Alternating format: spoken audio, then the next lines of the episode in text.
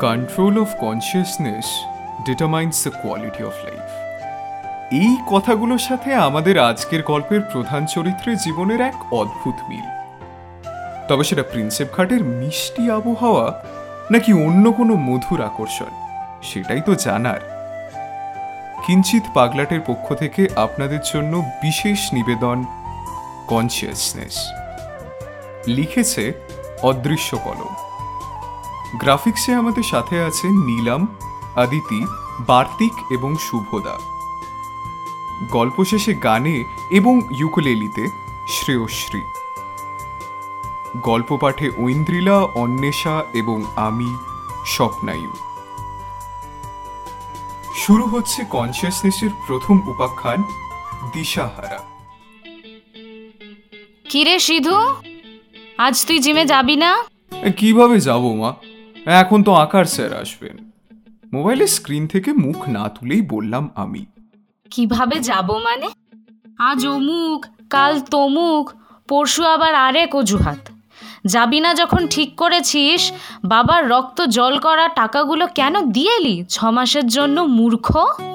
বাবার হোটেলে বিনি পয়সার ভাত গিলে গেলে যে গতরখানা বানিয়েছ, সেটা একটু নাড়াও না বাবা।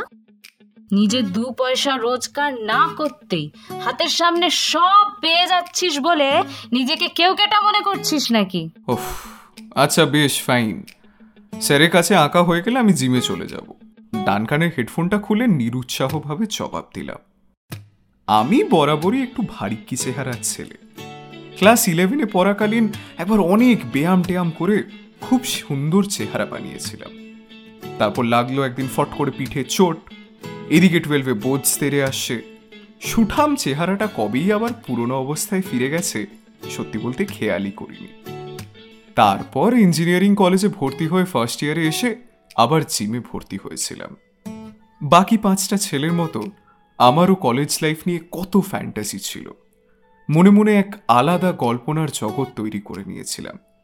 কিন্তু হাজার চেষ্টাতেও সেই সুন্দর চেহারাটা আর গড়ে তুলতে পারিনি। যত দিন যেতে লাগল, ততই বুঝলাম যে কলেজ লাইফ সম্পর্কে যা ভেবেছিলাম, তা নিছকই ফ্যান্টাসি বাস্তবের সাথে তার কানাকড়িও সাদৃশ্য নেই। আমার আজকাল আর এখন সেরকম কিছু ভালো লাগে না। সব বিষয়তেই কেমন যেন একটা হাল ছাড়া উদাসীন ভাব। আর অতি উৎসাহ দেখিয়ে লাভটাই বাকি। আমি তো আর বাকিদের মতন ডিজায়ারেবল নই। আঁকার ক্লাস শেষ করে কোনো রকমে ব্যাগে টাওয়েল আর জিমের জুতোটা ভরে বেরিয়ে গেলাম। মনে মনে ঠিক করেই রেখেছিলাম।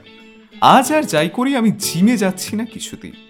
আর জিমে গিয়ে হবেটাই বাকি আমার তো আর প্রেমিকা নেই যে বেশি বহুল চেহারা দেখে আনন্দে আপ্লুত হয়ে থাকিয়ে থাকবে।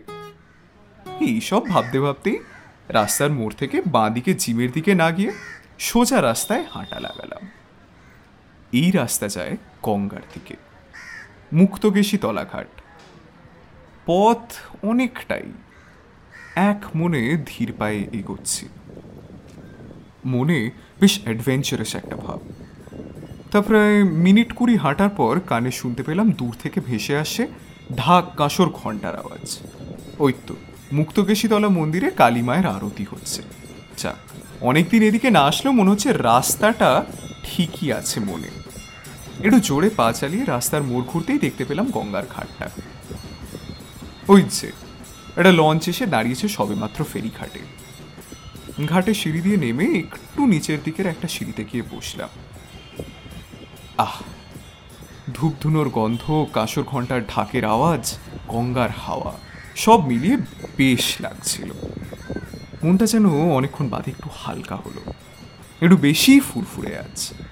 কেন যে এতদিন সেই জেলখানার মতন জিম ঘরটায় যেতাম, তাই ভেবে নিজেই খানিকটা অবাক হলাম।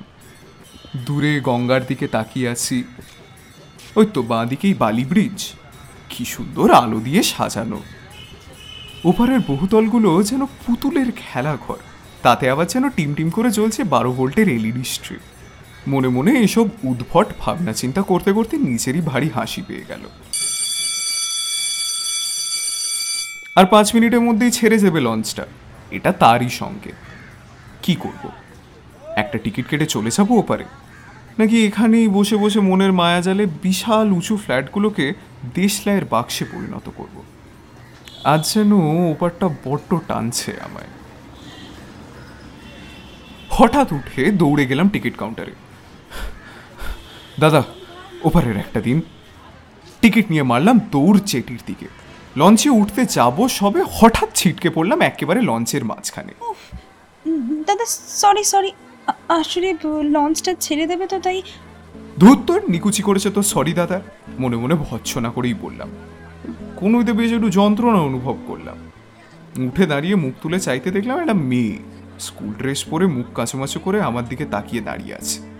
ইয়ে মানে দৌড়ে আসছিলাম তো হঠাৎ করে হোঁচট খেয়ে দাদা আপনার লাগেনি তো? না মানে না তেমন কিছুও লাগেনি। কোনোটা চেপে ধরেই বললাম মনে মনে কত কিছুই যে বলছি তা যদি সবাই শুনতে পেত। চলুন দাদা রেখে গিয়ে বসি। বেশ চলুন। সেই একই নিরুৎসাহভাবেই বললাম। ইমা আমাকে আপনি বলবেন না প্লিজ? আমি আপনার থেকে অনেকটা ছোট বয়সী দেখতেই তো পাচ্ছেন স্কুল ড্রেস পরা। এই আমিও এমন কিছু বড় না যদিও। আচ্ছা ঠিক আছে। তুমি যখন বলছো তুমিই বলি। তা কোন স্কুলে পড়ো? আমি আরিয়ানসি পড়ি ক্লাস টুয়েলভে। আর আপনি চাকরি করেন নিশ্চয়ই?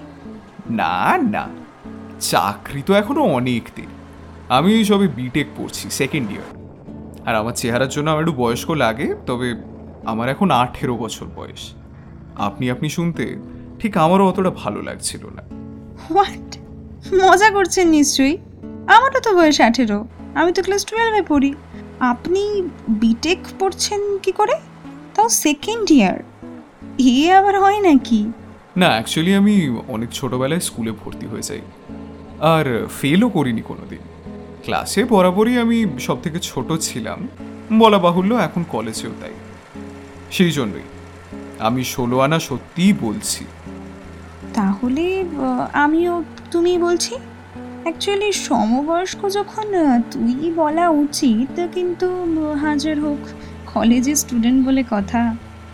কথাটা শেষ করেই হেসে উঠল মেয়েটা। হাসলে বেশ মিষ্টি লাগে তো মেয়েটাকে। আমার এতক্ষণে সেটা খেয়াল করলাম।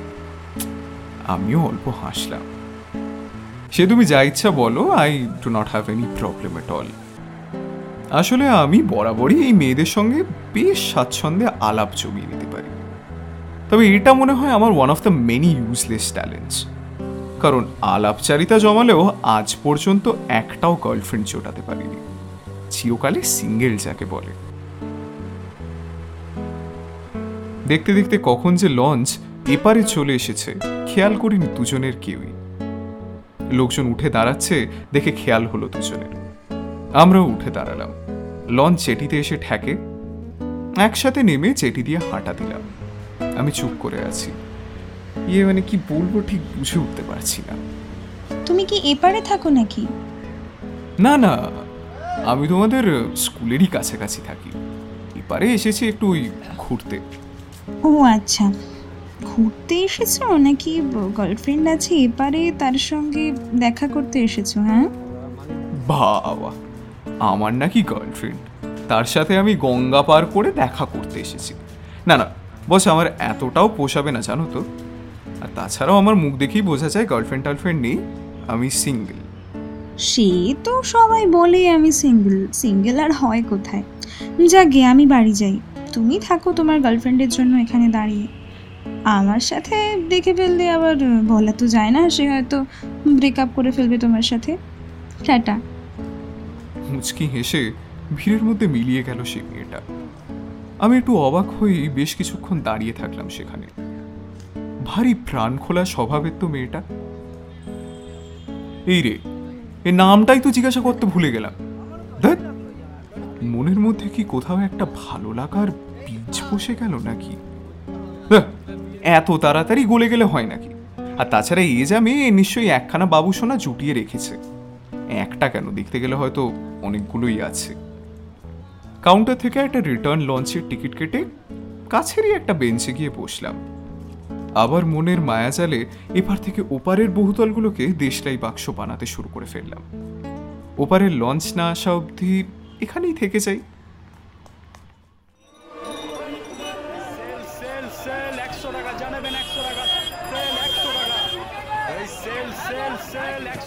টাকা।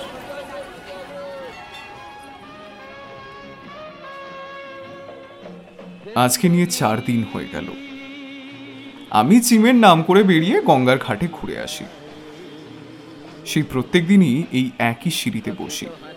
চারিদিকে সব নানান লোকজনের উদ্ভট সব কাণ্ডগুলো দেখি আর মনে মনে হাসি। গঙ্গার ঘাট হচ্ছে প্রেম করার আইডিয়াল লোকেশন। যেদিকেই তাকাই না কেন অগুন্তি কাপেল হাত ধরে বসে আছে, কেউ আবার দাঁড়িয়ে কাঁধে হাত রেখে গল্প করছে। সেসব দেখে আর ভেবে কীরকম যেন রাগে অভিশাপ দিয়ে ফেলি। সব ন্যাকামো বেরিয়ে যাবে একদিন। এখন প্রথম প্রথম খুব ভালো লাগছে। হুম, ন্যাকামো যত সব। বেশ অনেকক্ষণ হয়ে গেল আজ এখানেই বসে আছি। হঠাৎ কাঁধে একটা আলগা ঝাঁকুনি আর তার সাথে একটা চেনা মেইলি ডাক। কি, প্রেমিক মশাই? আজ এপারে যে বড়? আমার সাথে সেদিন তোমায় দেখে ফেলল নাকি তোমার গার্লফ্রেন্ড চমকে উঠলাম হঠাৎই হৃদস্পন্দন তুঙ্গে পৌঁছে গেল ধরফর করে সিধে হয়ে বসলো সিধেন শর্মা कागज के दो पंख लेके उड़ा चला जाए रे जहाँ नहीं जाना था ये वही चला हाय रे उम्र का ये ताना वाना समझ न पाए रे जुबा पे जो मोह माया नमक लगाए रे के देखे न वाले न जाने न गाए रे দিশা হারা কেমন বোকা মনটা রে